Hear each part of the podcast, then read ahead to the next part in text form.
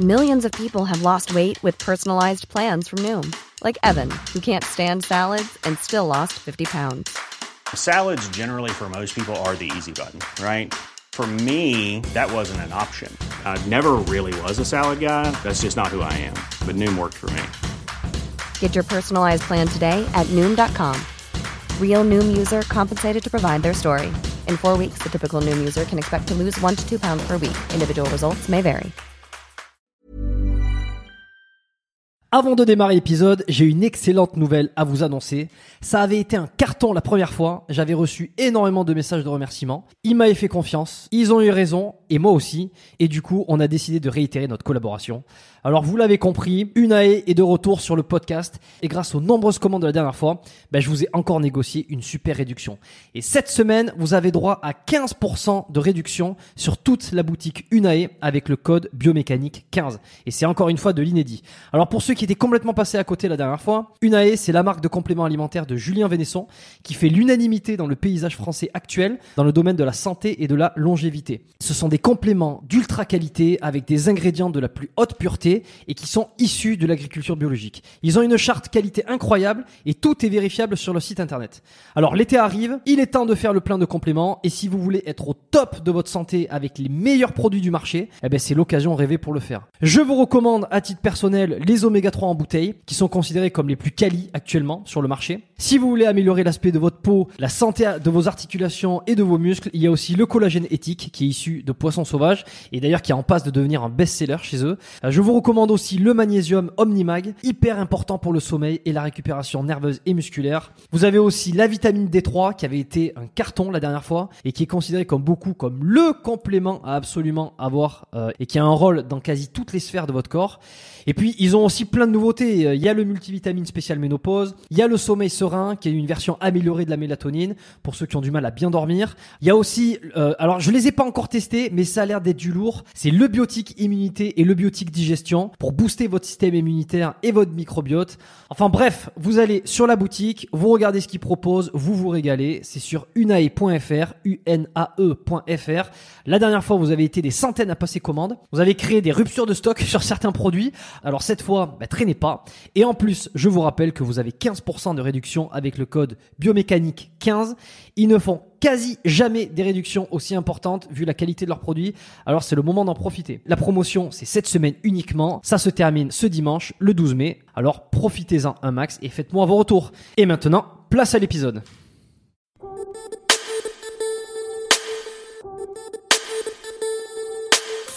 Bonjour et bienvenue dans ce tout nouvel épisode du podcast Biomécanique qui vous aide à améliorer vos entraînements sportifs, à comprendre vos douleurs, diminuer vos blessures et vous permet de découvrir les secrets des sportifs, des athlètes et des spécialistes de leur domaine. On y parle entraînement, performance, blessures, nutrition et tout ce qui touche de près ou de loin à la santé. À chaque fois des invités exceptionnels. Je m'appelle Jérôme Cazerolle, je suis ostéopathe à Montréal, au Canada évidemment. Aujourd'hui un épisode un petit peu spécial où je reçois sur le podcast euh, Corentin Peigne, euh, qui ne travaille pas dans le milieu du sport, il n'est ni coach, ni entraîneur, euh, ni préparateur physique. Il ne travaille pas non plus dans le milieu médical ou paramédical. En fait, son métier actuellement, il n'a pas réellement d'importance. En revanche, son parcours, il est plutôt intéressant et même très inspirant, et surtout pour ceux qui ont encore du mal à prendre leur corps et leur santé en main. Euh, Corentin, je l'ai rencontré à Montréal il y a trois ans, il est arrivé au Québec avec un PVT, exactement comme moi. Et on va dire que c'est au détour d'un Miracle Morning que j'ai fait sa connaissance. Euh, avant de venir au Canada, il a traversé des périodes qui étaient plutôt difficiles dans sa vie. Il est passé par euh, de l'obésité, par de la dépression, du mal-être. Et moi, je l'ai connu à un moment de son existence où il a pris réellement sa vie en main. Euh, il s'est mis à la pratique du sport, il s'est inscrit dans une salle de musculation, il s'est intéressé de beaucoup plus près à sa santé et de tous les outils qui existaient pour vraiment se sentir mieux autant physiquement que psychologiquement et même spirituellement. Il est reparti ensuite en France euh, il y a environ un an. On reste en contact depuis régulièrement via les réseaux et il y a quelques semaines, il vient en vacances à Montréal. On se revoit autour d'un café, on discute et moi je me rends compte qu'il a particulièrement progressé. Il a fait un véritable bond dans sa vie, que ce soit sur sa santé, sa vision du sport et euh, toute sa conscience du corps. Je lui propose de passer dans le podcast pour partager son histoire très personnelle. Il accepte. Et c'est ce que vous allez entendre dans les prochaines minutes. Alors au cours du podcast, on a discuté de pas mal de sujets, notamment tous les obstacles auxquels il a dû faire face en tant que débutant lorsqu'il a commencé euh, la pratique du sport euh, dans une salle de musculation, comment il a fait pour gérer la surabondance d'informations, notamment sur le web lorsqu'il voulait se renseigner sur des exercices ou des programmes? On a parlé également de l'histoire de sa dépression, comment il en est venu à faire presque une grosse bêtise tous les signes physiques et psychologiques qu'il ressentait à ce moment-là. Est-ce que euh, la pratique du sport à ce moment-là aurait été bénéfique pour lui euh, ou tout simplement euh, n'était pas du tout envisageable? Corentin va partager à tous ceux qui veulent en finir actuellement et qui ont des idées noires comme lui en a eu à l'époque ses meilleurs conseils et une vraie réflexion par rapport à cet état pour essayer de s'en sortir le plus rapidement possible. On va voir comment trouver son activité sportive. Est-ce qu'il faut persister pendant plusieurs semaines, même lorsqu'on ne prend pas de plaisir sur cette activité? Ou au contraire, il faut privilégier des choses qui nous provoquent euh, instantanément euh, du plaisir à faire? En quoi le sport et la santé sont liés euh, radicalement et puis ont complètement transformé sa vie, ce qui l'a mené aujourd'hui à en être là, avec moi en tout cas, dans cet épisode? Si vous êtes intéressé par euh, ce que je raconte et par le podcast biomécanique, je vous encourage euh, à aller voir le premier lien qui est en description euh, dans les notes de l'épisode. Il s'agit de la lettre biomécanique. Ce sont un petit peu mes emails privés. vous vous inscrivez et à chaque fois qu'un nouvel épisode sort, je vous envoie directement un email pour vous en informer, mais également j'écris un petit peu des choses, on va dire privées, que je dirais pas nécessairement sur le podcast ou sur une plateforme publique. N'hésitez pas à aller voir, l'inscription est gratuite. Sur ce, je vous laisse écouter ma conversation avec Corentin Peigne et quant à nous, on se retrouve comme d'habitude à la fin de l'épisode. Alors, toi, tu as un parcours un petit peu euh, différent de, par rapport à mes invités. En tout cas, mes anciens, euh, invités du podcast, la majorité, ils ont tous euh, plus ou moins une expérience professionnelle. Enfin, ils ont une activité professionnelle par rapport au sport, à la santé, ce qui n'est pas exactement ton cas. Et pour mettre un peu les, auditeurs euh, dans le contexte, euh, j'aurais déjà expliqué euh, évidemment dans l'introduction du podcast qui tu étais, ce que tu as fait. Mais est-ce que tu pourrais, toi, comme tu n'es pas un professionnel là-dedans, on va dire, quelle est la première fois où tu es rentré dans une salle de sport, dans, un, dans un gym, dans une salle de musculation, ta toute première séance? Comment ça s'est passé pour toi? C'était quoi tes repères? Alors déjà, bonjour Jérôme, merci de m'inviter sur ce podcast. Euh, bah, en fait, j'en avais pas réellement. J'ai vraiment été au feeling. J'ai regardé un peu, euh, j'avais regardé un peu de trois vidéos sur YouTube et euh, en voyant ce que les gens faisaient autour de moi, j'essayais de, de, reproduire ça. Et toi, tu as commencé, tu te sentais comment Quel était ton état mental lors de cette première séance? C'était un essai? C'était un renouveau? C'était, avais déjà des objectifs définis? Ouais, j'avais vraiment déjà des objectifs définis. Je, enfin, des objectifs. C'était pas vraiment des objectifs de, comme on l'entend, euh, quantifiables, euh, analysables dans le temps. C'était plus euh, genre un challenge. Je m'étais plus vraiment donné un challenge. J'étais jamais allé dans une salle de muscu et ouais, comme tu comme tu l'as dit. Mais ouais, ça a été le jour où je me suis inscrit, je savais que de toute façon j'allais j'allais y passer toute mon année et puis encore aujourd'hui dedans. Justement, c'est intéressant parce qu'il y, y a, vraiment cette idée de, du débutant. Euh, on y reviendra évidemment, mais si tu nous, peux nous donner, il y a combien de temps à peu près euh, Cette première séance, c'était il y a combien de temps? C'était exactement en décembre 2017. Ok, donc à peu près deux ans et demi, un peu moins de deux ans et demi, ce qui n'est pas euh, si vieux. Voilà, c'est ça. ce qui n'est pas hier non plus. Mais toi, à ce moment-là, ça a été quoi tes, tes premières difficultés? Quand tu es rentrer dans la salle, que ça soit mental ou même que ça soit euh, d'une manière logistique, euh, à quoi tu t'es confronté comme obstacle hein? Je pense, de toute façon, je vais m'y retrouver, hein, je veux dire, euh, mais c'est intéressant d'avoir l'avis de quelqu'un comme toi. Alors, les premiers obstacles ont, été déjà comment muscler et quoi muscler et par où commencer. Ça a été vraiment les trois premières questions qui ont été un obstacle. Et après, comme tu l'as dit aussi, c'est vraiment le mental. Ça, après, j'étais déterminé à aller à la salle. Donc au début, euh, c'était 6 euh, à 7, enfin j'y allais quasi tous les jours. Après, j'ai compris que y aller tous les jours, c'était pas vraiment bon pour le corps, donc j'ai réduit à 4 séances par semaine. Et après, bah, c'est devenu une habitude en fait. J'ai vraiment créé une routine autour de ça, où j'allais euh, soit le matin, soit le midi, soit le soir. Très rarement le soir, parce que c'était vraiment pas une période que j'aimais. Euh, mais après, c'est à peu près tout niveau logistique ou même mental je m'y suis vraiment pris. Euh, j'étais tellement déterminé que de toute façon, c'est il n'y avait rien qui pouvait m'arrêter. Quand tu as commencé, est-ce que tu avais déjà recherché des informations euh, sur, par exemple, comment faire les mouvements, euh, comment utiliser telle machine? Tu as demandé directement à un entraîneur là-bas ou tu es arrivé complètement vierge d'informations? Tu as un petit peu tâtonné les différents appareils? Alors j'ai, ouais, j'avais quand même regardé deux trois, comme je t'ai dit, deux trois tutos, deux trois blogs sur la musculation. Après, j'y avais pas vraiment porté d'attention. En fait, je voulais vraiment essayer. Je suis un peu comme ça. je fais, je teste beaucoup de choses, je fais des erreurs, et c'est en, apprenant de mes erreurs en fait que après je commence à savoir euh, à savoir euh, quoi faire, comment le faire. Et après, euh, en fonction de l'évolution de mon évolution en musculation, là j'ai eu besoin de personnes qui m'ont qui m'ont proposé des programmes pour justement bah, évoluer. Le corps au bout d'un moment s'était habitué à ce que je faisais, donc je voyais que je prenais plus de masse ou que ça faisait plus rien du tout en fait. Il y a un truc euh, qui est intéressant quand on, euh, quand on recherche des informations, enfin intéressant je sais pas, mais auquel euh, est confronté la plupart des pratiquants à leur début, ce qui a été à peu près le cas de tous ceux que j'ai reçus sur le podcast, de moi-même et de gens que je côtoie, qui commencent une activité sportive, c'est qu'ils vont chercher beaucoup d'informations. On le sait, il y a, il y a une surabondance sur le net, sur le web, J'en ai parlé plusieurs fois dans des épisodes précédents. Et comment toi, en tant que débutant euh, non professionnel, tu as géré cette surabondance d'informations avant peut-être d'aller voir quelqu'un, un entraîneur qui t'a donné euh, une base, euh, une base d'entraînement, une base de programme? Toi, quand tu as fait tes propres recherches, est-ce que tu t'es rendu compte qu'il y avait énormément de contenu sur le sport? Et comment tu l'as géré?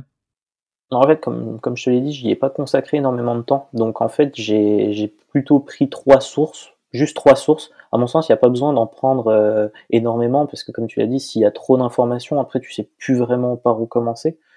Donc j'étais déjà comme ça. Enfin, voilà, je voulais le minimum d'informations, juste la base pour pas me blesser. Et puis après, j'y ai testé au, fur et à mesure. Au fur et à mesure, j'augmentais les poids, je diminuais en fonction de ma, masse.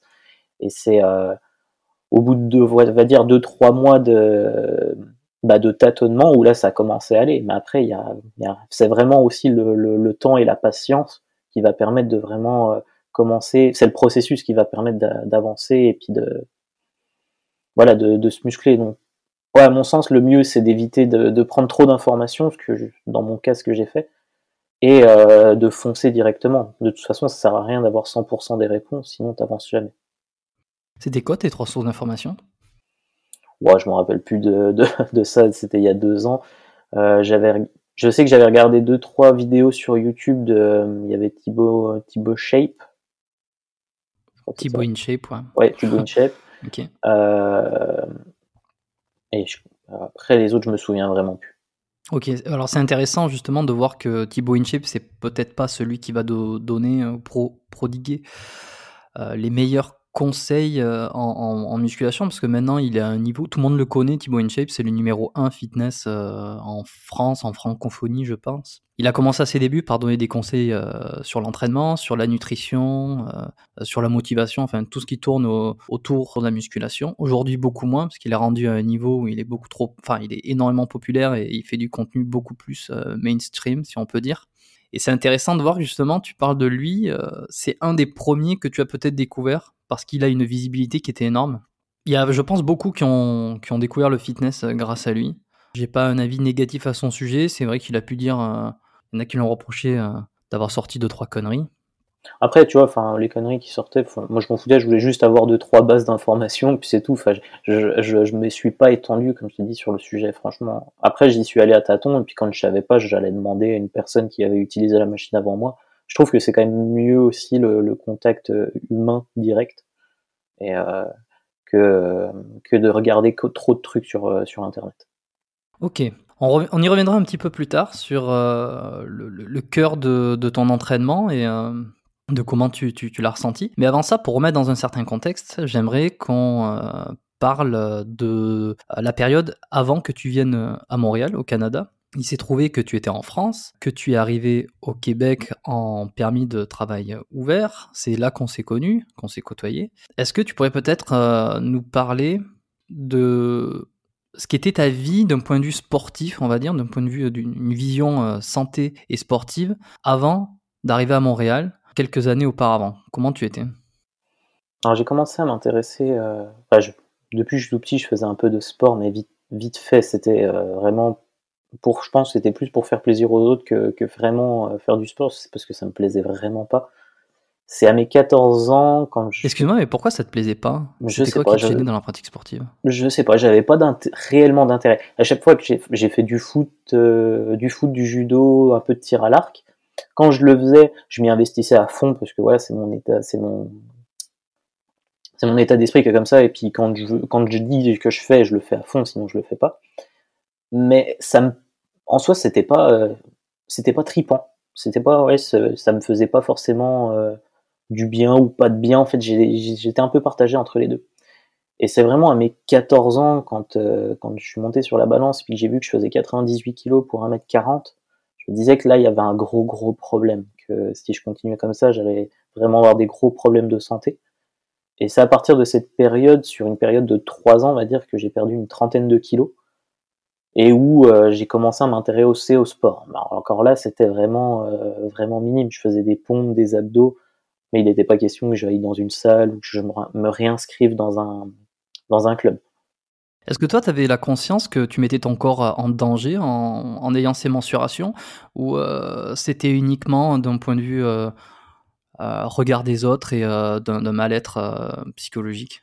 Bah, En fait, tout est un peu lié, en fait, la, boulimie et puis être, être en sur, surpoids, parce que j'étais même limite en obésité. Il y avait beaucoup, déjà, je me cachais, je voulais qu'on me voie. donc c'est pour ça que je mangeais pour grossir. Euh, c'est vraiment à mes 14 ans où j'ai vraiment pris conscience que si je continuais comme ça, un, de la santé, ça allait pas le faire. Deux, ma confiance, bah, elle était vraiment au plus bas. Euh, et puis euh, trois, enfin, ouais, j'avais que 14 ans, donc il était encore, c'était encore le temps où je savais que j'allais grandir, que si je faisais un peu attention à ce que je faisais, à ce que je mangeais, bah, ça allait, j'allais diminuer. Puis depuis, ben voilà, je, je pense que j'ai jamais repris le poids que j'ai perdu, et c'est ça qui, me permet aujourd'hui de dire que que ouais, c'est vraiment la patience qui m'a permis d'arriver euh, où j'en suis aujourd'hui. Mais quand tu commencé à faire tes pompes, tes abdos dans ta chambre, c'était quoi ton objectif numéro un? Est-ce que c'était euh, de perdre du poids, d'avoir un, meilleur physique, de te sentir mieux dans ta tête euh, Ou est-ce que c'était juste parce que peut-être ton médecin t'avait fait peur, qui t'avait dit que tu pourrais avoir des problèmes cardiovasculaires par exemple euh, assez rapidement? Tu étais motivé par quoi? Pour, euh, te mettre euh, à faire ces exercices chez toi? La motivation numéro un, quoi? Alors, le médecin m'avait jamais rien dit sur mon poids. Il m'avait jamais mis en garde ou fait de, bah, de reproches dessus. La première des raisons, c'est parce que j'y allais pas toutes les, tous les mois chez le médecin. la deuxième chose, qu'est-ce qui m'a motivé? Bah, C'était en fait, j'étais parti d'un principe, c'est que si je faisais 50 pompes et 50 abdos par jour, il y aurait peut-être un résultat futur. C'est juste ça l'objectif. Et j'ai laissé faire, et je faisais ça, euh, j'ai fait ça pendant un an. Ensuite, j'ai réduit la dose parce que bah, je voyais que je perdais plus de poids, mais je voulais maintenir les, les 10 kilos que j'avais perdus. L'année d'après, ça a refait la même chose, et l'année euh, suivante, et c'est pour ça que ça a mis trois ans pour euh, ouais, perdre une trentaine de kilos. T'as modifié ton alimentation euh, avec ça ou c'était juste ces exercices-là qui t'ont fait perdre Ah non, alors j'ai, en fait, j'étais parti aussi d'un autre constat, c'est que je me suis dit que si à chaque fois que je faisais un régime, à chaque fois ça marchait pas parce que j'étais pas convaincu. Je, me suis dit, si je mangeais tout le temps exactement la même chose que ce que je mange, mais en réduisant progressivement les quantités, qu'est-ce qui se passerait? Donc j'ai essayé ça pendant pendant deux trois mois et au final, il est vrai que au bout du troisième mois, je mangeais beaucoup moins qu'au début. Je mangeais tout le temps la même chose, mais beaucoup moins. Et c'est après, c'est vraiment quand euh, ça, euh, c'est en 2016 où j'ai pris conscience que j'étais, euh, que je pourrais plus manger de viande, j'arrivais plus à manger de la viande. Et c'est à ce moment-là où j'ai commencé à vraiment aimer les légumes. Après, j'en des légumes, j'en mange depuis que je suis, je suis tout petit, mais c'était principalement des féculents avec de la viande. Ok. Et alors, qu'est-ce qui t'a poussé à euh, entreprendre euh, la demande d'un permis, euh, d'un visa pour venir à Montréal, pour changer de vie, pour déménager? Alors, en 2015-2016, il m'est arrivé un, grave accident, comme tu as pu le savoir. Enfin, j'ai tenté de me suicider, j'ai fini à l'hôpital spécialisé, enfin, hôpital psychiatrique, où j'ai été suivi par des psys, des thérapeutes. Et euh, il y a eu un gros changement dans ma vie à partir de ce moment-là qui m'a fait que, que, oui, la vie, elle pouvait être courte et se terminer comme ça d'un claquement de doigts.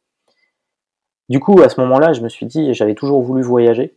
Donc c'est là où j'avais, euh, où j'ai entendu parler d'Alex Viseo, où j'ai regardé ses premières vidéos et ça m'a donné énormément envie de, voyager.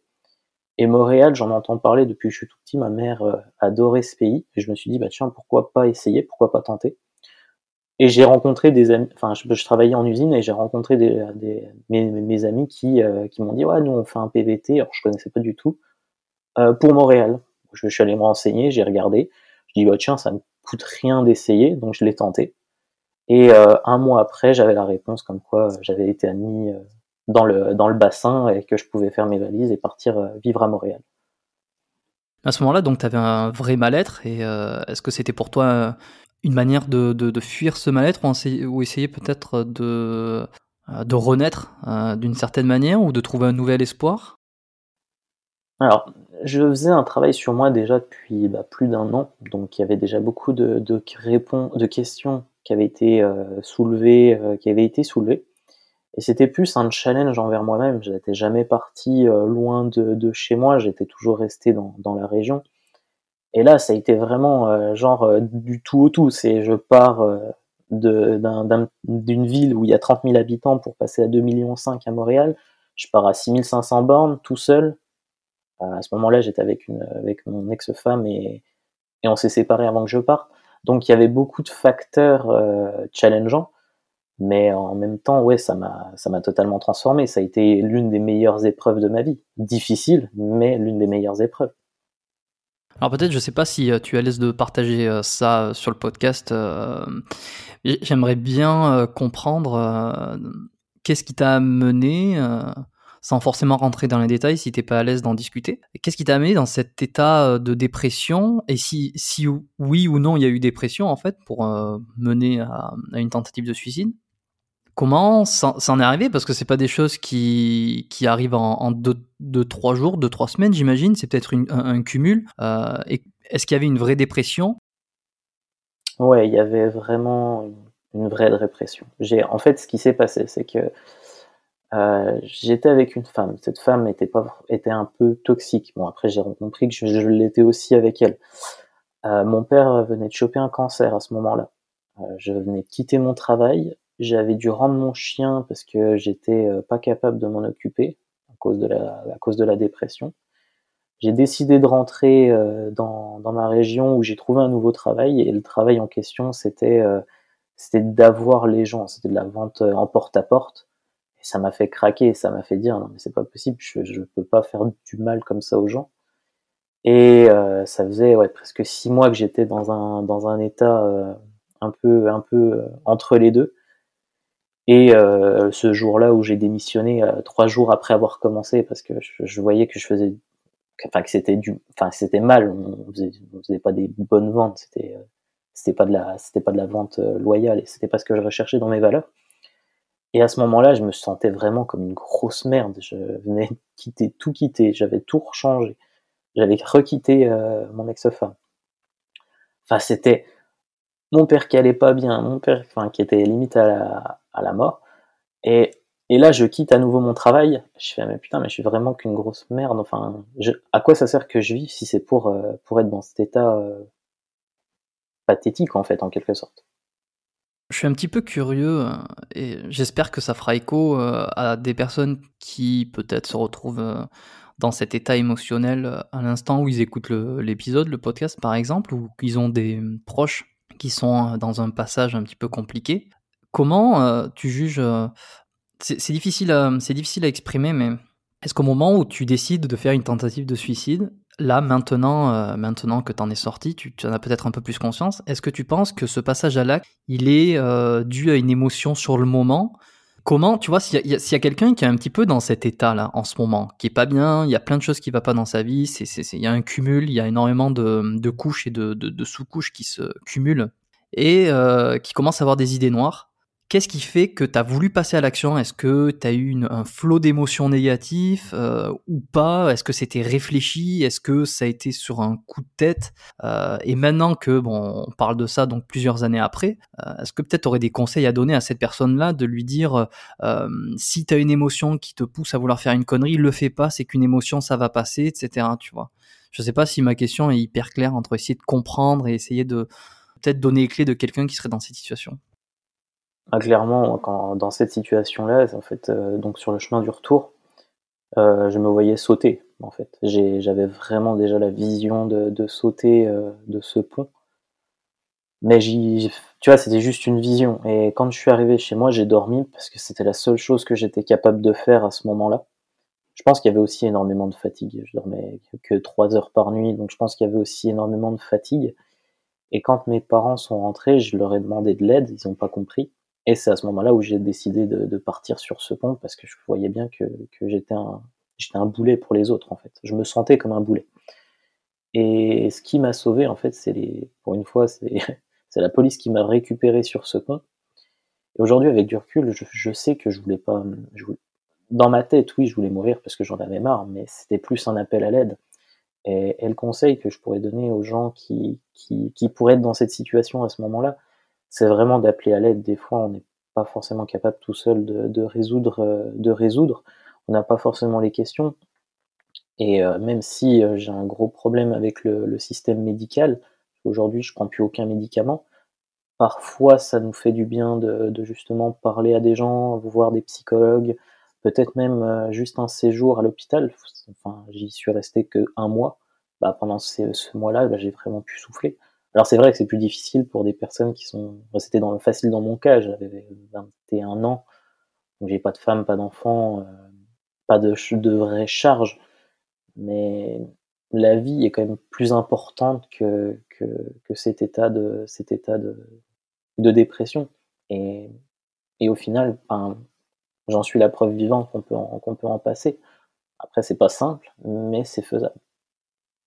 C'est intéressant euh, cet appel à l'aide. Euh, je pense que euh, beaucoup de tentatives de suicide à ce moment-là sont, sont l'idée par davantage un appel à l'aide qu'une véritable intention d'en finir mais si c'est essayer de se confier, si c'est essayer de, poser des bonnes questions et euh, d'en parler à quelqu'un, euh, mais que on a très peu d'amis autour de soi, mais que euh, dans sa famille on est plus ou moins incompris, comme j'imagine que, enfin pas incompris, mais que le dialogue il est difficile à établir sur ce genre de sujet, et qu'en plus on n'a pas nécessairement confiance au corps médical, comme tu le, comme comme toi tu l'as été, vers qui on pourrait se tourner, tu vois, à ce moment-là, parce que toi, tu, c'est ce que tu conseilles, mais à l'époque, t'as peut-être pas trouvé euh, un interlocuteur à, qui euh, parler de tout ça. Comment t'aurais fait autrement et peut-être que ça pourrait donner euh, des idées à, des personnes qui seraient dans cette situation? À qui s'adresser à ce moment-là? Alors, il y a 3-4 ans de ça, il n'y avait, pas, avait pas autant de thérapeutes, de coachs qu'il y en a aujourd'hui. Et euh, moi, ce qui m'a vraiment aidé, c'était vraiment les coachs, parce que ça m'a permis de prendre conscience de mon état actuel dans l'instant et d'avoir une vision claire sur mon futur, tout en, en réparant ce que dans le présent, ce que j'avais qui n'allait pas bien dans, de, de, mon passé. Après, oui, les psychologues m'ont beaucoup aidé. Et comme je t'ai dit, alors, au moment où je suis arrivé à l'hôpital, euh, j'étais tellement dans le mal que, que de toute façon, je, m'effondrais, je, pleurais en même temps de dire les choses. Enfin, c'était, j'avais, j'avais accumulé tellement de trucs d'un coup que, que la soupape, elle a pété et, et ouais, elle a vraiment pété. Et puis là, j'étais livré à moi-même. Peut-être, peut-être l'avantage que j'ai eu, c'est que comme j'ai été euh, bah, amené à l'hôpital par les flics, j'avais aucun droit. Euh, on m'a coupé mes droits en fait j'ai vu un psychologue et ils m'ont dit que j'étais un, un, adulte, un adulte invalide. En gros, j'ai été mis sous tutelle. Donc je pouvais plus, j'avais plus mon mot à dire en fait. Et euh, si quelqu'un est vraiment dans cette situation aussi aujourd'hui, ouais, il y, a tellement de, il y a tellement de moyens grâce à Internet, euh, grâce euh, même notre médecin traitant. Des fois, notre médecin traitant peut, peut nous prescrire ou nous envoyer vers des gens où ça reste totalement anonyme enfin, là je parle pour la France, on a quand même des systèmes qui sont euh, relativement complets euh, au niveau de la santé. C'est pas comme, au Canada où il faut euh, justement payer la consultation. Bon, petite question bête peut-être, mais pendant toute cette période de dépression, avant que tu décides d'aller sur le pont pour, pour en finir, est-ce que tu pratiquais toujours une activité sportive? Est-ce que ou tu avais complètement laissé ça de côté C'était plus du tout d'actualité? Ah, je faisais plus du tout de sport à ce moment-là. Et est-ce que tu penses, encore une fois, question bête, est-ce que tu penses que si tu avais continué à faire du sport, à essayer de te maintenir euh, dans une activité, tu te serais senti mieux, tu aurais inversé la donne, ou alors c'était de toute façon pas envisageable? Clairement, c'était pas envisageable. Je, je, faisais un peu de marche parce que je promenais les chiens, mais j'étais tellement dans le, enfin, j'avais tellement un discours négatif et noir que, que il y avait rien qui, qui, qui me permettait d'aller de, d'aller bien. Je vivais avec ma femme et même elle, elle n'arrivait pas à me. Tu sais, quand tu es dans cette, dans cette période-là, tu as l'impression d'être tellement une un, truc qui ne sert à rien que, que, que tu ne sais pas euh, l'important, tu sais pas pourquoi tu continues. Après, c'est sûr que si on a quelqu'un à côté puis qui nous dit qui nous essaye de nous amener à faire du sport, ça, ça aide. Tout seul, c'est vrai que c'est compliqué. Tu penses que ça t'aurait aidé si tu avais eu un ami qui t'avait forcé à pratiquer un sport avec lui? Alors, dans cette situation, euh, forcer n'est vraiment pas le. Franchement, on a essayé de me forcer et t'es encore plus dans le mal euh, qu'autre chose c'est vraiment être à l'écoute de l'autre, c'est vraiment l'accompagner dans, sa, dans, ses enfin, dans ses difficultés. Les gens euh, autour ne comprennent pas, mais c'est vraiment, c'est vraiment weird hein, comme, comme sensation, où tu es tellement fatigué que t'as, t'as tout coupé, émotionnellement t'es coupé, t'es triste, t'es en colère, enfin, t'as toutes les émotions qui se mélangent. Et je peux comprendre que ça peut être compliqué pour les personnes à côté parce que eux ils sont démunis face à ça mais c'est vraiment euh, de les amener gentiment, d'être compréhensif, de, de, bah de leur, s'ils aiment être touchés, de les prendre dans les bras et de leur dire que voilà, ça va bien se passer, qu'ils sont là pour nous, en fait. Et je pense que c'est plus ces mots-là que j'aurais eu besoin à cette époque-là que, euh, que de me pousser à faire du sport. Et peut-être que d'avoir eu ces, si j'aurais eu ces mots-là, encore une fois, c'est, c'est l'hypothèse, là peut-être que ça m'aurait permis de, de, de m'aider euh, plus, on va dire. Ça aurait peut-être euh, changé la donne à ce moment-là. Je pense qu'il est bon euh, de rappeler peut-être. Euh, alors, je suis pas médecin évidemment, je n'ai pas les compétences par rapport à ça. Mais ce que je peux dire concernant la dépression, par exemple, c'est que c'est une maladie qui peut être donc diagnostiquée, qui peut être donnée. C'est vraiment une maladie puisqu'il s'agit en fait du, taux de, de, sérotonine, qui est un neurotransmetteur dans le cerveau, qui est plus bas que la normale, disons. Donc notamment certains médicaments antidépresseurs qui vont faire en sorte de réélever les niveaux de sérotonine dans le cerveau pour compenser donc cette, cette perte, soit enfin surtout la plupart du temps c'est des, euh, c'est des, des, inhibiteurs de recapteurs de sérotonine, c'est-à-dire que euh, ça va enlever euh, on va dire certains récepteurs qui vont retirer la sérotonine, c'est-à-dire qu'elle va rester lorsqu'elle est produite par le cerveau, elle va rester plus longtemps on va dire dans les neurones.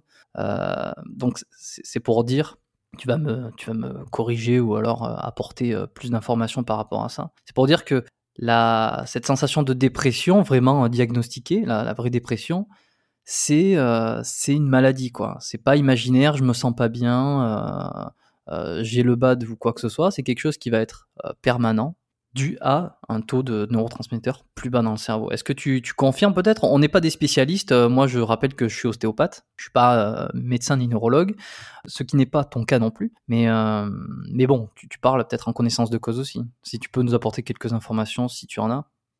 Alors oui, je suis tout à fait d'accord avec toi. Et c'est aussi, et c'est pour ça aussi qu'il est il est difficile dans cet état d'aller faire du sport parce que ton énergie, elle est vraiment plus bas. Et alors comme tu l'as dit, ouais, je suis pas spécialiste. Les seules choses que j'ai lues là-dedans, c'est que pour éviter que le, cerveau surchauffe, il y a un émetteur, enfin une espèce d'inhibiteur euh, derrière, au niveau de la nuque, au niveau de la nuque, et ça se met à se bloquer. Et en fait, ça bloque toute émotion. Voilà, la seule chose que je peux rajouter vis-à-vis du euh, scientifiquement euh, de ce que j'ai pu en lire. et c'est vrai que les antidépresseurs permettent de rééquilibrer ça. Bon, j'invite euh, chaque auditeur euh, plus ou moins intéressé, euh, curieux par rapport à ce phénomène, à aller faire leur propre recherche, que ce soit sur Google, en prenant bien sûr des pincettes sur les choses qu'ils lisent, ou tout simplement en allant lire des livres par rapport à ça.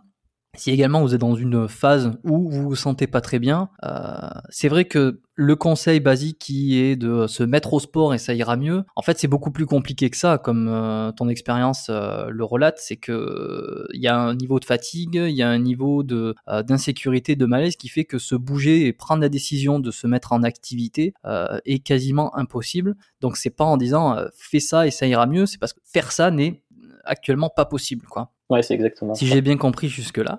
Ouais, c'est ça.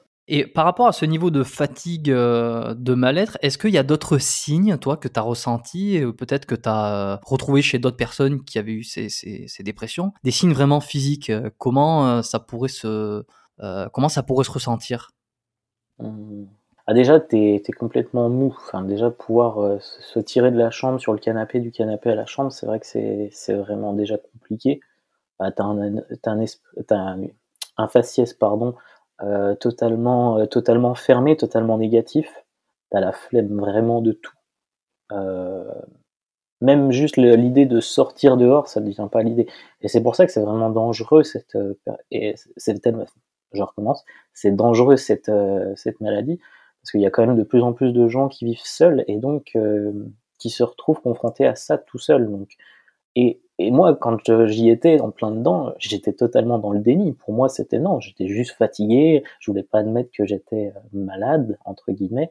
Euh, je voulais pas l'admettre parce que pour moi, c'était pas. Je pouvais pas me rajouter une, euh, en plus de tout ce que je, je subissais, une maladie supplémentaire. Ça m'aurait achevé. Finalement, euh, tu t'en sors, tu passes par un séjour à l'hôpital, les choses reviennent un petit peu euh, à la normale, si on peut dire que c'est la normalité. Tu décides euh, de faire une, demande pardon, pour le visa à Montréal, enfin pour un, PVT au Canada, que tu obtiens. Tu arrives à Montréal et là, c'est une nouvelle vie qui commence. Déjà, quand tu arrives sur le sol québécois ici, comment tu te sens mentalement? Est-ce que tu sens que tu as déjà bien récupéré? Tu es à peu près à... J'aime bien parler en termes de pourcentage, même si c'est pas forcément approprié tout le temps, mais à combien de pourcentage de bonheur ou en tout cas de, hum, bien-être tu se sens lorsque euh, tu mets les pieds euh, pour la première fois à Montréal? Alors je suis vraiment partagé entre, entre ces deux émotions. Il y a la première émotion qui est la peur, parce que je quitte tout, et la deuxième qui est la, la surexcitation, parce que je me retrouve dans un pays qui est immense, magnifique, où la vibe est super bien. Euh, ouais, ça a été un moment extrêmement challengeant. Les trois premiers jours, elles ont été excellents. J'ai l'impression d'être en vacances. Après le bout du troisième jour, où là, tu as tout qui redescend et puis que bah, il faut commencer à te dire ben, qu'est-ce que je fais maintenant? Et c'est cette question, le qu'est-ce que je fais maintenant, qui a été euh, vraiment un tournant, un tournant dans ma vie. Enfin, surtout en arrivant, c'est parce qu'il fallait tout, faut tout reconstruire. Quand tu pars seul, tu l'as vécu. Euh, voilà, faut trouver du monde, faut oser, faut sortir de sa zone de confort. Donc en fait, en arrivant à Montréal, je me, j'étais, je pensais que à l'époque j'étais, euh, j'avais tout compris, euh, j'avais fait du coaching, j'avais été formé en coaching, je faisais du coaching intuitif, donc j'étais calé. Et plus j'avançais dans mon évolution, et en fait, plus je me rendais compte que non, en fait, j'étais qu'au début, j'avais, j'avais genre mis 0,0,0001% euh, dans la connaissance que j'avais apprise. Et tout au long de mon séjour à Montréal, bah, ça a été vraiment euh, très challengeant. Mais en même temps, ça m'a euh, totalement transformé. Ça m'a permis aussi de changer ma vision fermée de, de français et euh, d'ouvrir, euh, d'ouvrir à qu'il y a autre chose en fait. Il y a autre chose que la France et il y a d'autres choses qui peuvent être belles en fait. Et, et ouais, ça m'a permis de redescendre vraiment sur terre et de, bah, de commencer à vraiment vouloir être moi en fait. Est-ce que c'est ici que tu as découvert le fitness pour la première fois? Oui, tout à fait. Enfin, j'avais déjà entendu parler, mais pour moi, comme je te l'ai dit, euh, avant, d'arriver à Montréal, euh, d'aller dans une salle de sport, je trouvais ça weird. Et euh, en arrivant à Montréal, j'ai dit non, c'est mort. Cette, année, je, vais à la salle, je bouge le cul et, j'y vais à fond. Donc oui, ça a été difficile parce que j'étais tout seul et j'ai commencé à rencontrer des gens au bout de 2-3 mois. Quand je t'ai rencontré, quand j'ai commencé à te rencontrer, on a commencé à plus parler de sport. Sinon, j'avais personne, pas de coach, pas de motive, euh, euh, de personnes qui me motivaient à aller à la salle. Donc ça a été difficile, mais en même temps, euh, le fait de n'avoir personne, bah, ça m'a permis de me rendre compte que, ouais, les, les, forces, elles sont à l'intérieur de moi. C'est pas les autres qui vont déterminer ce que je dois faire ou ne pas faire. Mais pourquoi faire euh, du fitness, enfin du fitness, c'est un peu un mot. Ouais, c'est un gros mot là. Pour, ouais, ouais, ouais non, mais les gens comprennent de quoi on parle de toute façon. Pourquoi s'inscrire dans une salle de sport ou en tout cas euh, tenter de faire de la musculation comme activité sportive là quand tu essayes de te remettre euh, de bonnes habitudes, essayer d'avoir une bonne routine? Pourquoi aller dans une salle de sport et pas faire un autre sport Pourquoi pas du tennis Pourquoi pas, pas du, du, du, rugby, du hockey hein? Je dis n'importe quoi, mais pourquoi c'est celui-là que tu as, choisi en fait? Parce qu'en fait, je, venais d'arriver à Montréal et je, suis arrivé en, je suis arrivé en novembre. Fin octobre, euh, ouais, le 1er novembre, je suis arrivé à Montréal. Donc je me suis dit que, ce que tu vas dire, je me doute. je, je me suis dit, comme il allait faire moins 40, que le tennis, le rugby et puis que le foot, ça allait être un peu compliqué de faire ça euh, à l'extérieur. Je me suis dit, tiens, pourquoi pas la salle de sport? Là, je pourrais courir, je pourrais faire du vélo et je pourrais muscler avec des machines. Je me suis dit, tiens, ça pourrait. J'ai jamais fait ça de tous les sports que j'aurais essayé, de voulu essayer pourquoi pas essayer la musculation Et c'est pour ça que je suis rentré pour la première fois dans une salle de sport. C'est donc surtout un concours de circonstances, parce que tu serais arrivé en juin ou en juillet, c'est pas dit que euh, tu aurais commencé à te muscler, ou tu penses quand même que tu en serais venu là, de toute Ah oui, oui, si, si, dans tous les cas, j'en serais revenu à la salle de sport, mais j'aurais peut-être fait d'autres sports en même temps. Je, je sais pas quoi. Après, euh, l'avantage de Montréal, c'est que c'est tellement grand que tu marches déjà beaucoup, et, j'adorais marcher, donc euh, je marchais, et en plus j'allais à la salle. Donc donc j'avais une double activité en quelque sorte. Bon, question, euh, question moi qui me taraude, est-ce que tu as accroché directement? Comme euh, une activité que tu as aimé euh, dès le premier jour ou alors est-ce qu'il t'a fallu un peu de temps avant de t'y faire, avant de t'habituer? Parce que c'est quelque chose qu'on voit beaucoup, tu sais comme euh, le fitness, la musculation devient de plus en plus connu et, et, prépondérant et presque si tu vas sur les réseaux sociaux, dans un petit peu dans ce milieu-là, tu as presque la sensation que tu es obligé d'aller en salle, que c'est le sport, que si tu fais pas ça, t'es pas hype, tu vois, le truc de la mode. Et donc, il y a plein de gens qui sont pas faits pour ce sport parce que ça leur correspond pas et parce que chacun est différent de toute façon, mais qui se forcent et en fait, ça prend jamais. Et peut-être, euh, peut-être, c'est difficile parce que des fois, il faut aussi attendre quelques semaines pour s'habituer, puis prendre goût et finalement euh, devenir accro. Alors, c'est pas facile entre euh, trouver le bon moment. Est-ce que je dois attendre un petit peu pour aimer, pour m'y habituer, ou alors est-ce que dès le début, tu peux considérer que c'est pas fait pour toi? Ça, c'est une question qui est, je pense, difficile à répondre je vais pas nécessairement te la poser, mais, mais juste toi pour ton ressenti, est-ce que tu as accroché direct, par exemple, si on parle uniquement de ton expérience? Non, pas du tout. Ça a été euh, vraiment dur les, premières semaines. Euh, la, première raison, j'étais euh, encore, encore à, ce moment-là, j'étais beaucoup accroché aux résultats. Et je savais déjà dans ma tête que j'allais pas avoir des abdos au bout de la troisième semaine. Et donc, il m'a fallu pendant bien au moins un ou deux mois pour vraiment. C'était vraiment un challenge d'y aller mais en même temps, voilà, il n'y a pas de, on peut pas répondre à un problème au même niveau qu'on l'a créé. C'est Einstein qui disait ça, euh, et ça a été, euh, bah, ça m'a permis de me dépasser en fait, vraiment. Mais j'ai commencé, et j'ai commencé à vraiment avoir des résultats quand je t'ai rencontré, que j'ai, où là j'ai commencé à te demander, euh, bah, voilà, qu'est-ce que je pourrais faire, comment je pourrais le faire, et c'est là où j'ai commencé à avoir des résultats. Mais entre la période où j'ai commencé et la période où je t'ai rencontré, il s'est passé 3-4 mois. Donc oui, pendant 3-4 mois, t'as pas grand chose qui se passe mais en fait, c'est un peu l'histoire du bambou. La première année, il y a une sorte de bambou, euh, il va rien sortir. La deuxième année, c'est pareil. La troisième année, c'est pareil. Et, la cinquième, et au bout de la cinquième année, il y a une petite tige qui pousse, et dans l'année, il prend 12 mètres. Et en fait, pour moi, la musculation, c'est ça. C'est les quatre premiers mois, tu apprends une routine. C'est tout ce que tu fais. Tu prends pas de muscle, tu apprends une routine. Bon, je rejoins euh, cette métaphore qui est plutôt intéressante euh, dans le process, peut-être, de faciliter, que ça devienne de plus en plus facile, qu'il y a de moins en moins de friction à la mise en place euh, des, habitudes, ou en, tout cas le fait, le fait d'aller au sport. Euh, comme ce bambou là, au début c'est très difficile de, mettre en place l'habitude, le quotidien, et puis ça devient de plus en plus facile, et puis euh, passer plusieurs mois, passer plusieurs années, ça devient presque une facilité, c'est de pas y aller qui devient difficile. Je mettrais juste un petit bémol pour pas que, parce que je suis entièrement d'accord, mais pour peut-être pas qu'il y ait de confusion en termes de progrès de performance et peut-être de progrès musculaire et de résultats, on va avoir peut-être les, phénomènes inverses, c'est-à-dire que euh, tu as plus de chances, enfin en tout cas les, progrès sont beaucoup plus rapides au début, dans les premières années, qu'à la fin. C'est quelque chose qui est connu, euh, même dans n'importe quel sport, la marge de progression. Euh, en une année, tu vas prendre, euh, je sais pas moi, tu vas prendre entre 5 et 10 kilos de muscle, admettons, ça dépend des gens. Alors qu'à partir de la quatrième, cinquième année, tu vas jamais prendre autant, tu vas prendre quelques centaines de grammes au mieux si tu t'entraînes bien. C'est juste la petite note que je voulais rajouter. Mais pour revenir sur ce phénomène, toi, où pendant les trois premiers mois, tu avais du mal, c'est quoi qui te gênait Qu'est-ce qui ne te plaisait pas exactement euh, sur le moment euh? Est-ce que c'était difficile de faire le mouvement? Est-ce que c'est, euh, est-ce que tu, voyais ça comme une espèce de, il y avait une douleur? C'était quoi concrètement ce qui te, que tu n'aimais pas en fait quand tu t'entraînais? En fait, je pense que c'était beaucoup mon ego qui, prenait le dessus parce que c'était quelque chose que je faisais pas, tu vois, d'avoir une routine physique. Surtout que mon, mon programme au tout début, il était, enfin dire simple, mais c'était je faisais 15 minutes de tapis, 15 minutes de vélo, et après j'allais m'entraîner. Donc, enfin j'allais m'entraîner. J'allais soit faire euh, le haut du corps, soit le bas du corps. Et c'était comme ça au début. Enfin, je sais pas pourquoi j'ai commencé comme ça. Et, euh, et c'est comme ça que ça commençait à me, à me plaire au bout de 2-3 mois. Mais euh, après, ouais, c'était quand même relativement challengeant. Alors oui, je pense que j'ai quand même pris du muscle. Après, comme tu disais, au bout de 5 ans, le but c'est plus d'y maintenir que de continuer à grossir, enfin à gonfler en muscle. Puis moi mon but c'était pas de faire du, euh, c'était pas de, de, ressembler à, à c'était vraiment euh, voilà de me sentir mieux dans mon corps, avoir une meilleure estime de moi-même, et puis voilà et de préserver ma santé.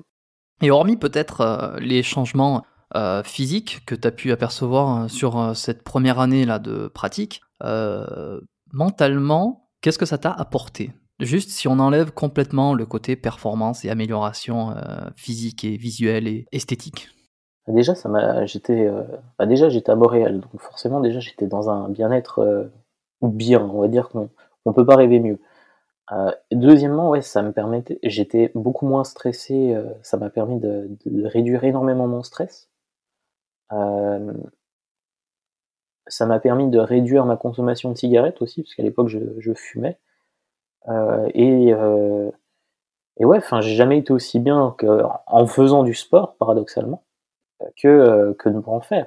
Est-ce que tu as peut-être des exemples, par exemple, la conséquence que ça a pu avoir sur ton travail, ton sommeil? Je sais pas si c'est des choses que tu as remarquées en termes de, de bénéfices. Bah, au travail, j'avais plus de problème de dos. Donc ce qui pour moi était vraiment euh, quelque chose d'énorme parce que j'ai toujours eu des j'ai toujours eu mal au dos et je comprenais pas la cause. En fait, quand j'ai commencé à faire du sport, enfin à commencer à muscler, c'est là où je me suis rendu compte qu'en fait j'avais zéro muscle dans le dos. Et quand j'ai commencé à muscler mon dos, j'avais plus de problème de dos.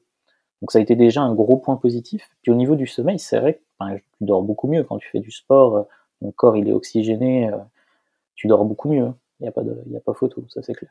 Puis dans mes relations sociales, enfin, ça m'a permis d'être beaucoup plus euh, bah, persévérant, beaucoup plus, euh, beaucoup plus, euh, bah, déjà beaucoup plus à l'écoute aussi de moi-même, parce que du coup, je savais quand mon corps me faisait mal, je pouvais savoir, je pouvais déterminer de quoi ça venait, de tout ça. Donc c'est vrai que c'est aussi important de, bah, ça permet un retour à soi-même. Bon, si on fait une petite euh, machine avant jusqu'à aujourd'hui, donc là tu es revenu en France, est-ce que tu continues à aller au gym, aller, je dis au gym en salle de sport pour nos amis français, euh, est-ce que tu continues à pratiquer la musculation, euh, à t'entraîner, à faire un autre sport par exemple, et qu'est-ce que ça continue à t'apporter aujourd'hui? Alors aujourd'hui, donc là, à l'instant T où on enregistre le podcast, non, ça fait trois mois que j'ai pas fait de sport. J'avais besoin d'une pause. ça fait deux ans, enfin j'en ai fait pendant deux ans à fond presque entre 6 et 8 heures par semaine. Je m'entraînais pour un, pour un triathlon, donc c'était euh, assez intense. Donc là, ça fait trois mois que, que je suis en pause. Là, je suis en vacances euh, présentement à Montréal. Et à partir de mon retour en France, là, je vais me réinscrire dans une salle. Et ça, c'est vraiment l'objectif, l'objectif parce que je, je sens que j'en ai besoin. Et je reprépare un autre triathlon, un autre triathlon fin juillet et un semi-marathon en octobre. Donc il faut que, je, que retourne à la salle pour pouvoir m'entraîner. Ok, mais est-ce que tu vas adapter justement cet entraînement, j'imagine, euh, à la salle de sport euh, par rapport au triathlon? Parce que, ou est-ce que tu as peut-être pas peur qu'en faisant, euh, je sais pas quel va être ton programme, hein, mais en faisant de la musculation, ça risque d'empiéter peut-être ta préparation pour le triathlon? Parce que c'est pas exactement, c'est pas les mêmes mouvements, c'est pas les mêmes filières énergétiques. Euh, comment euh, tu as une idée de comment tu veux préparer ça? Alors j'y vais, en fait, je vais retourner à la salle surtout pour, euh, pour faire du cardio, beaucoup de cardio. Mon objectif, enfin, quand tu fais dans un triathlon ou un semi-marathon, l'important c'est ton cardio. Et bah, après, bah, toujours continuer les, la base, donc c'est-à-dire faire euh, remuscler le haut et puis remuscler le bas, parce que en trois mois tu perds énormément. Il faut longtemps pour pouvoir se sculpter, mais il faut pas longtemps pour perdre tout ce que tu as fait. Ah Donc c'est vrai que si, si j'ai un conseil à donner, en fait, c'est vraiment, euh, il faut vraiment pas arrêter. Il faut vraiment pas lâcher. Si ton corps, tu le sens et puis tu as besoin d'une semaine de repos, c'est correct, mais il faut vraiment y retourner après. Ouais, Là, pour vrai. moi, mon gros problème, c'est que c'est pour moi hyper dur d'y retourner. Je sais que c'est Hmm. important, je sais que c'est bénéfique, mais, mais tu y prends tellement goût à pas y aller. En fait, c'est ton cerveau. Enfin, il faut vraiment aller à l'encontre de ton cerveau et, et c'est ça qui, qui est le plus compliqué, en fait, je pense, pour euh, quand tu fais du sport. Hum, ça, euh, euh, nul doute que tous les sportifs qui, euh, qui vont en salle ou qui font n'importe quelle activité, je ne sais pas si c'est spécifique à, à la musculation ou à l'entraînement en salle de sport, euh, mais effectivement, on est tous d'accord, on l'a expérimenté, il suffit de s'arrêter euh, quelques jours. Plus, plus longtemps tu t'arrêtes, plus c'est difficile de reprendre. Parce qu'on sait que, que le sport est, en fait, tu as, le résultat que si tu, es, tu y mets un effort. Et le corps, il n'aime pas ça, enfin, il n'aime pas souffrir, donc forcément, euh, pour lui, c'est pas compréhensible euh, la musculation. Et pourtant, c'est tellement bénéfique euh, pour tout, tout sans, euh, comme j'ai encore une fois, sans vouloir devenir Schwarzy, mais la musculation est très bénéfique déjà pour ton, ta propre estime et confiance, et puis ton bien-être dans ton corps. Ça nettoie toutes les toxines, encore plus avec, avec tout ce qui se passe actuellement. Comment a été ta progression euh, depuis la première fois que tu as mis les pieds dans la salle de sport à Montréal Donc, si on, pense à aujourd'hui, où c'est que tu penses avoir le plus progressé? Euh, C'était, alors si je me rappelle bien, tous les quatre mois, enfin, dans tous les trois mois, ce que je faisais, euh, je voyais bien que ça ne faisait plus rien. C'était euh, devenu obsolète, le corps s'y était habitué. Et donc, c'était tout le temps dans ces deux semaines suivantes où je changeais mon programme où là je voyais qu'il y avait une nouvelle progression. Parce que le corps du coup je musclais d'autres muscles. Et du coup ces muscles qui n'avaient pas été travaillés au, début bah, ça permettait de justement les renforcer. Et donc ça permettait de me prendre de la masse. Et donc c'était comme ça tous les trois mois en fait. Au bout de trois mois mon... j'arrivais plus à faire le, le, le, programme que je m'étais fixé. Donc je le changeais. Et je pense que c'est ça aussi qui m'a fait maintenir. C'était de voir justement que bah, tous 90 jours tu, ça devient une habitude, une routine, et que si tu continues dans cette routine, au final, tu progresses plus parce que c'est facile, ça devient facile. Et la musculation, pour moi, si c'est facile, c'est que tu ne travailles pas rien. Ouais, bah comme dans n'importe quelle activité. Euh, oui, c'est sûr, c'est sûr. Il faut savoir. Euh, je renvoie un petit peu à ce que je disais tout à l'heure. Il faut savoir euh, distinguer euh, la facilité du processus avec la difficulté de l'action. Je ne sais pas si c'est hyper clair, mais il faut arriver au fait que euh, ça devient facile d'aller en salle de sport. Mais, mais... l'exercice reste toujours un ouais. toit euh, à travailler. Non, mais c'est bah, tout à fait normal. Enfin, je pense que. C'est ça, ouais. Et Après, pas, pas l'inverse, si c'est possible. voilà. Pas que ça soit et, difficile d'y aller, et puis une fois qu'on est là-bas, faire prendre euh, des haltères de 2 kilos, faire 2-3 mouvements, et, je pense et puis s'en aller. Et je pense que c'est ça, en fait, qui fait beaucoup arrêter les gens. C'est parce que quand ça commence à devenir facile, t'as plus d'intérêt, en fait. Tu te dis, mais merde, en fait, je viens là juste par, euh, par habitude, en fait. Et du coup, comme on n'aime pas, euh, on est des êtres d'habitude, mais on n'aime pas la routine. Donc c'est un peu paradoxal, parce que c'est un peu le, la même chose. Et euh, je pense que ouais, les, les, nouveaux, euh, les, nouveaux, les nouvelles personnes qui se retrouvent à aller en salle de sport, le mieux c'est que tous les trois mois ils changent de, de, de programme, sans forcément pousser le, trop loin la réflexion sur le programme, mais juste changer les exercices, les faire dans un, un ordre différent, ça, ça, ça chamboule totalement le cerveau et pour lui il continue à, du coup à travailler. Je conseillerais effectivement d'avoir euh, de se fixer peut-être des objectifs euh, régulièrement. Je suis pas un gros partisan de changer de programme euh, tous les trois mois. Euh, je pense qu'il est tout de même. Tout... Bah, après ça c'est chacun. chacun voilà, c'est ce qui était bon pour moi. Comment, comment ouais, ouais. moi je vois les choses vis-à-vis -vis de mon parcours. Mmh. Non mais de toute façon chacun va, va, tester, va, faire sa, propre idée. Euh, si on peut rester un peu large, hein, sans rentrer trop dans les détails d'un programme ou d'un entraînement, se fixer des objectifs, avoir toujours une espèce de challenge, que ça soit à chaque séance ou que ça soit par mois ou tous les trois mois, euh, c'est peut-être une excellente façon de se maintenir dans son activité, d'y trouver toujours une raison, une motivation aussi. Parce que comme tu l'as dit, c'est vrai que se déplacer régulièrement, peut-être quatre fois par semaine dans une salle de sport ou à son activité, peu importe ce qu'on fait, si c'est toujours faire la même chose, que ça ne devienne plus trop motivant, challengeant, à un moment donné, on perd, on perd l'envie d'y aller. Alors que se déplacer, aller au sport en sachant exactement ce qu'on doit faire, pourquoi on le fait, et qu'il y a un vrai, euh, euh, il y a un vrai challenge de se dire, euh, je dois faire ça aujourd'hui, je dois y arriver, c'est un petit peu plus dur, et puis on y arrive, et puis après il y a la boucle sans fin où à chaque fois qu'on y va, on sait qu'on va peut-être dépasser un objectif, et c'est un petit peu la carotte permanente en fait. Je sais pas si mm. tu es d'accord avec cette idée-là. Ouais, je suis tout à fait d'accord. Et ce que je peux aussi recommander, c'est que à tous les mois, se prendre, soit demander à quelqu'un, soit se prendre en photo. Au moins, ça permet de voir, d'avoir un visuel sur l'évolution, et c'est ça en fait qui motive, qui m'a motivé aussi au début. C'est vraiment cette évolution-là. Alors moi, je le faisais pas tous les mois parce que j'étais un peu feignant, puis j'avais peur du, du miroir, j'aimais pas me regarder dedans. Euh, petit à petit, euh, j'ai commencé à m'y faire. Grâce, paradoxalement, en allant à la salle, étant donné qu'il y a souvent quand même des miroirs, euh, des miroirs dans une salle, donc c'est vrai que c'est ce qui m'a aidé aussi à apprécier de me regarder. Mmh. Non, mais ça, c'est une bonne idée de se prendre en photo, surtout au début où effectivement il y a beaucoup de friction à, y aller, que c'est difficile. Ça peut être une façon de se rendre compte des résultats. Et des fois, c'est comme un mini starter euh, de, pousser de motivation et de se dire tout ce que j'ai fait, ça a servi. Et, euh, on enclenche sur euh, vraiment le, le trigger positif en fait du sport. Et euh, ouais, ça peut être un, bon starter pour commencer à aimer et à apprécier l'activité peut-être. C'est ce qui est recommandé beaucoup hein, de se prendre en photo de toute façon pour voir les évolutions. Est-ce que toi, tu as déjà eu des blessures, hein, par exemple? Que ouais. ouais. Ça m'arrive. Ah, pas des blessures graves, parce que, comme je t'ai dit, j'ai une très bonne compréhension de mon corps.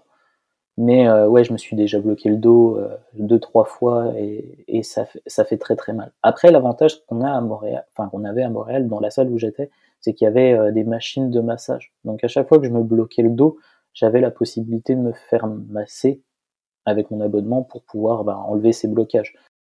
Ce qui te relâchait un petit peu sur le moment, à la limite, ça donnait un petit effet antalgique. Ah non, ça me, ça, me, non, ça me débloquait vraiment le dos. Par mon parcours en fait de formation, que j'ai beaucoup suivi de, coaching, de thérapeute et tout ça, ça m'a permis vraiment de comprendre que le corps pouvait se débloquer tout seul. On peut vraiment le soigner tout seul. Et la machine m'aidait vraiment donc à débloquer le muscle en fonction de ma respiration. Ok, parce que c'était sur quel type d'exercice que tu te faisais mal? Euh, La plupart du temps, c'était quand, euh, quand je faisais le dos, quand je commençais à aller sur les squats. Comme j'avais aucun muscle, euh, aucun muscle, euh, tu sais, le, je sais plus le nom de cette. Euh, les soulevés de terre, pardon. Ouais, ça doit être ça, je crois. Ouais, tu soulèves la barre et puis que. Tu devais peut-être avoir un, petit peu de, faiblesse sur les muscles de gainage, on va dire, la ceinture abdominale, notamment euh, les érecteurs du rachis, qui, les, les, carré des lombes pour ceux qui euh, sont adeptes de l'anatomie, qui peut-être étaient un peu faibles euh, et se, se contracturaient un peu trop fort sur des exercices de base comme ça qui demandent beaucoup de gainage et peut-être que justement après les exercices, tu avais, avais des, des, douleurs un peu de, de contracture et le fait d'avoir ces sièges massants, te les relâcher te faisait du bien. Ouais, ça doit, bah, ça doit être ça. Bah, après, du coup, comme je te disais, le lendemain ou le surlendemain, j'avais pas de problème, j'avais pas de courbatures. Les toutes premières séances, ouais, j'avais énormément de courbatures. Après, ça, ça devient gérable. C'est intéressant parce que tu parlais justement de, du corps, euh, de le, fait de s'auto-soigner. C'est quelque chose qu'on retrouve beaucoup euh, dans les thérapies, euh, j'ai envie de dire, comme l'ostéopathie, comme même la physio, la kiné. Il y a quand même une, même d'autres pratiques que je connais moins bien évidemment, d'autres thérapies, euh, où le, corps en fait va euh, être capable de s'auto-soigner. Ce que le thérapeute va apporter, c'est une, amélioration peut-être de l'équilibre ou aider, améliorer la capacité du corps à pouvoir s'auto-guérir. Bon, c'est dans un des principes de l'ostéopathie. J'aurai le temps d'y revenir dans de futurs épisodes avec des ostéopathes pour qu'on en parle un petit peu plus euh, précisément. Toi, ça t'a amené, euh, ou en tout cas tu l'étais déjà, à t'intéresser à la, santé du corps, aux thérapies. Je sais que tu étais beaucoup intéressé par tout ce qui était énergie. Est-ce que tu pourrais nous en parler un petit peu? Euh, oui, bien sûr. Alors oui, j'ai toujours été fasciné par le, corps humain et encore plus après la musculation, parce que du coup, il y avait plein de parties de moi que je découvrais et euh, surtout dans l'énergie. Alors dans l'énergie, il faut bien s'entendre que le corps humain, avant d'être de la matière, euh, de la peau, c'est de l'énergie. Après voilà, on peut euh, y croire ou ne pas y croire, mais Le, le corps humain à l'état physique, c'est exactement pareil que l'eau à l'état solide. Voilà comment je vois les choses. Et pour moi, on est tous, on est tous connectés. La Terre émet de l'énergie, le Soleil c'est de l'énergie. Enfin, tout est énergie. Donc par conséquent, si tout est énergie, les douleurs peuvent être, euh, peuvent être transformées en énergie, donc en bien-être. Et quand j'ai commencé à étudier le Reiki, à étudier, euh, bah même en t'écoutant euh, toi sur l'ostéopathie où des fois je te posais des questions, tout, tout se revient pour dire que en fait nous thérapeutes, on ne soigne pas le corps. En fait, on va, hein, comme tu l'as dit, on va aider, rééduquer le corps à se soigner tout seul. Et on a tous cette capacité en nous. Après, c'est à nous de le, bah, de le développer comme, bah, comme le muscle euh, du sport. Est-ce que ça, aujourd'hui, euh, cette conscience, hein, ça te sert dans tes activités sportives, par exemple, peut-être pour de la performance ou euh, de la meilleure récupération? Dans le sport, oui, ça, fait, ça permet, bah, déjà, oui, c'est vrai, comme tu le dis, j'ai beaucoup moins de douleurs physiques qu'à l'époque. Parce que comme, comme tu as une meilleure connaissance, tu sais que la douleur n'est pas réellement réelle, enfin, elle est réelle, elle, elle est réelle, mais tu peux t'en dissocier c'est vrai que ça aide beaucoup. Après, où ça m'aide beaucoup, c'est surtout euh, sur mon système immunitaire. Mon système immunitaire est du coup très fort. Et euh, aujourd'hui, donc en 2020, ça fait trois ans que j'ai pas pris de médicaments. donc ça prouve que euh, ça prouve que justement le corps peut vraiment s'auto-guérir et que je, ne suis pas contre la médication. Hein. J'en ai, eu besoin à certains moments. à certains moments, je recommande la, la médication. Mais pour, par exemple, une grippe, la médication, elle n'est pas forcément obligatoire. Et si justement on, aurait poussé le corps un peu comme, des, comme les légumes, des fois, à l'époque, les légumes, ils poussaient sans forcément d'engrais, et ils, ils, chopaient des maladies, mais la, variété d'année, l'année suivante était beaucoup plus forte, beaucoup plus résistante à la maladie. Et donc, c'est ce que j'ai essayé de comprendre ce phénomène-là de la nature et de l'intégrer dans mon corps. Et depuis que je l'intègre, bah, c'est vrai que je suis plus la malade, je ne connais plus en fait. Est-ce que tu continues euh, peut-être à que tu continues ou que tu vois des, thérapeutes euh, pour prendre de ta, soin de ta santé? Est-ce que tu vois des naturaux peut-être euh, de l'ostéo? Tu m'as dit que tu prends pas de, de médicaments, mais est-ce que quand même des fois tu fais des analyses sanguines, tu vas voir ton médecin? C'est quoi ton parcours un peu santé, des actions de tous les jours comme euh, je fais de la, compétition, euh, de la compétition, euh, je suis obligé d'aller voir mon médecin. Donc oui, dans quand même tous les tous les six mois, je vais quand même faire une prise de sang. Bah, en plus, je suis donneur de sang, donc pour pour pour l'action que je donne, il faut quand même que mon sang soit de, bonne qualité. après, en soi, les résultats sont toujours très positifs. Comme je dis, je mange pas de viande, je fume pas, je bois très peu d'alcool et je fais du sport. Tous les facteurs pour être en bonne santé. Et en fait, la, santé, c'est quand même primordial sur tout ce qu'on a à faire. Euh, si on n'est pas en bonne santé, il est quand même difficile de, euh, bah, de, se mettre en action. Donc c'est primordial d'en prendre soin en fait. Après, euh, qui je vois, je vois plus des, des coachs, enfin je vois un coach mental et une conseillère en finance. Thérapeute, j'en vois très peu ou si j'en ai vraiment besoin. Après, avec la nouvelle activité que je voudrais lancer en, en massage tantrique, forcément, je travaille avec des gens euh, dans le dans l'énergétique. Ok, ça sera peut-être l'occasion d'en parler dans un futur épisode. Bah, avec grand plaisir. Est-ce que tu pourrais nous dire déjà deux mots pour susciter une euh, petite curiosité de cette nouvelle activité que tu as envie de lancer? Bah, C'est du, euh, du, du, massage où on va utiliser l'énergie sacrée pour pouvoir permuter le corps de, de la personne, lui faire, lui nettoyer en fait des blessures qu'il a pu avoir dans son passé. D'accord. Donc encore une fois, hein, on n'est pas des, des psychologues, des médecins. Hein.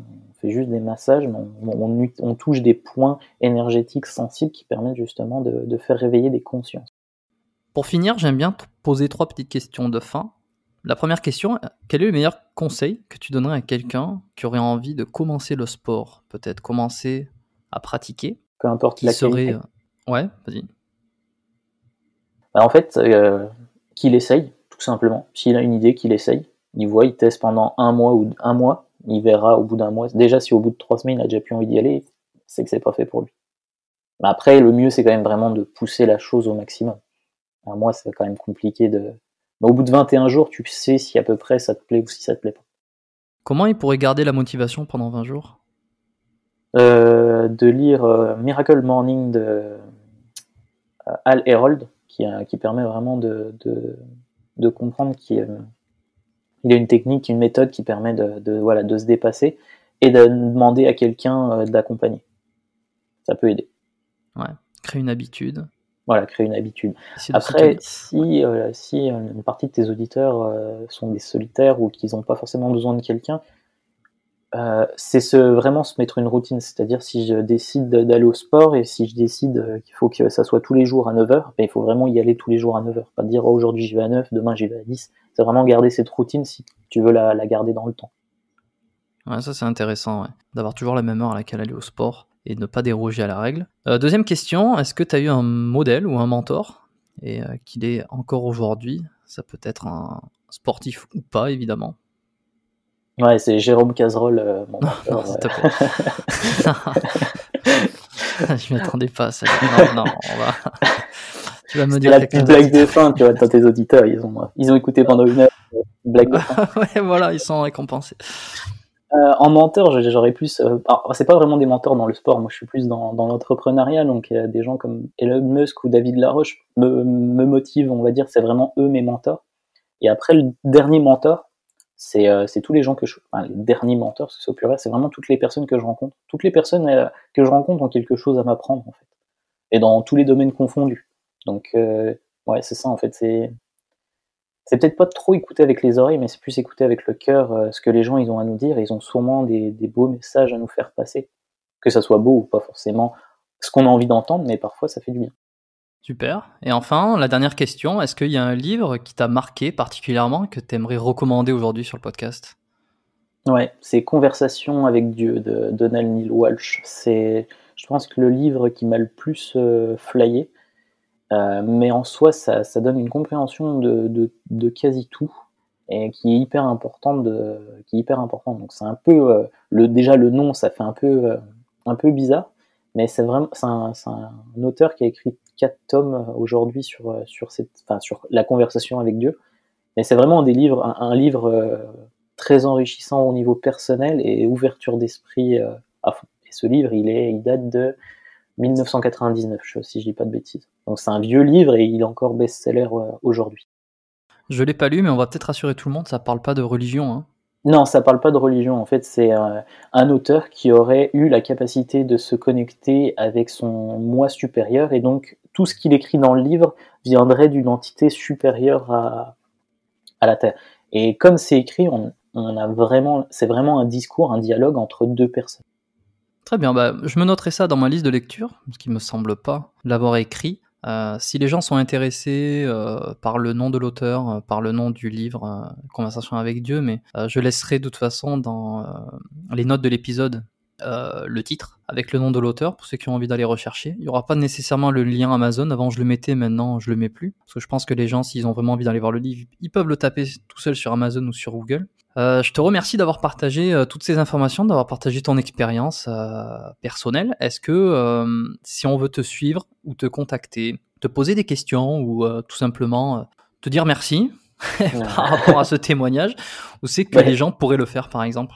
Bah, il y aura déjà dans, tes propres commentaires, ou si tu as, comme tu dois communiquer avec ta communauté, donc ils peuvent te poser des questions. Après, j'ai un Facebook que si tu veux le mettre, il n'y aura pas de problème, c'est Corentin Peigne, et un Instagram. Euh, mon site internet ne correspond pas, pour l'instant n'est pas fini et ne correspond pas au domaine de la buscu, donc ils le verront plus sur mon profil ou, euh, ou euh, bah, quand, je commencerai à le publier. Ok, la même chose, je laisserai les liens cette fois de ton Facebook, de ton Instagram, euh, de ce que tu m'as recommandé. Je laisserai tout ça dans la description. Donc n'hésitez pas à aller voir si vous voulez voir à quoi ressemble Corentin, euh, un petit peu ce qu'il partage comme contenu et, également euh, si vous voulez le rentrer en contact avec lui. Est-ce que tu aurais une, dernière chose à rajouter ou un message à faire passer avant qu'on termine cet épisode? Bah déjà merci à toi Jérôme de, m'avoir accueilli sur, sur ta chaîne. Enfin c'est vraiment, je me sens vraiment privilégié donc c'est déjà un grand merci. Puis euh, la dernière chose qu'on pourrait dire à tes auditeurs, c'est ouais, c'est déjà d'avoir eu le courage d'écouter jusqu'à pendant plus d'une heure. C'est déjà félicitations, c'est que t'as un bon mindset et euh, ouais, fonce, vas-y, n'aie pas peur et enfin n'aie pas peur. Aie des peurs mais dépasse-les. Et je pense que c'est la, la, meilleure des choses, même si on le fait pas toujours, hein, moi le premier. Euh, je pense que c'est le meilleur conseil qu'on peut, on peut vous donner. Faites des erreurs, échouez, recommencez. Et il n'y a que comme ça qu'on arrive à vraiment progresser. Merci à toi d'être passé sur le podcast. Je te dis à bientôt. Merci Jérôme, à bientôt. Merci et puis surtout félicitations d'avoir écouté cet épisode jusqu'à la fin. Merci encore à Corentin d'avoir partagé son parcours. Je pense que c'est euh, quelque chose dont on peut lui en être reconnaissant. On a quand même abordé des sujets qui sont assez difficiles, qui sont des choses très personnelles. Donc euh, je vous encourage à euh, peut-être lui donner votre petit mot d'encouragement pour la suite. si vous voulez lui envoyer un petit message, n'hésitez surtout pas à le faire. Je pense que ça lui fera extrêmement plaisir. Il y a également une autre façon de montrer votre satisfaction euh, quant à l'épisode. Tout simplement, vous pouvez le partager à une personne euh, que vous connaissez, une, personne qui pourrait être euh, sensible à cet épisode. Juste envoyez-lui par message. Le podcast fonctionne beaucoup par bouche à oreille. Donc n'hésitez pas à lui donner un petit coup de pouce. Et, puis si vous voulez donner un coup de pouce supplémentaire, je vous invite comme d'habitude à laisser une évaluation de 5 étoiles sur l'application Apple Podcast, ce qui permet de faire remonter euh, le podcast dans les recherches, dans les rankings. Alors pour laisser euh, une évaluation et également un commentaire, il faut avoir un iPhone puisque c'est l'application d'Apple. Si euh, vous n'êtes pas sur iPhone ou vous connaissez quelqu'un qui en a un, juste empruntez-lui 5 petites secondes pour laisser l'évaluation et le commentaire. Et si c'est pas le cas et que vous voulez quand même contribuer à laisser une note, vous pouvez essayer de voir ça sur l'application de votre choix. Dès qu'il y a un nouveau commentaire sur l'application, euh, moi je le vois, je reçois une notification évidemment, donc je suis à chaque fois très content de recevoir de nouveaux avis. Euh, qui sont tous positifs. Donc moi ça m'encourage, ça me fait plaisir, en plus d'aider euh, le podcast à se faire connaître. J'ai de très bons invités qui vont arriver pour la suite des épisodes. Et si tous ensemble vous m'aidez un petit peu en laissant un avis, ça ne pourra faire que grossir l'émission biomécanique. Et enfin, dernier petit appel à l'action, allez faire un tour dans les notes de l'épisode sur le lien euh, biomécaniquepodcast.com slash lettres. C'est pour vous inscrire à la lettre biomécanique. Euh, cliquez sur le lien, allez lire ce qui a écrit sur la page. Euh, j'en dirai pas plus, j'en ai déjà assez parlé en début d'épisode. Voilà, en tout cas j'espère que vous avez passé un bon moment, un agréable moment en compagnie du podcast. On se retrouve très bientôt pour un nouvel épisode. Quant à moi, je vous dis bonne soirée, bonne journée. A très vite dans un prochain épisode du podcast Biomécanique. Bye.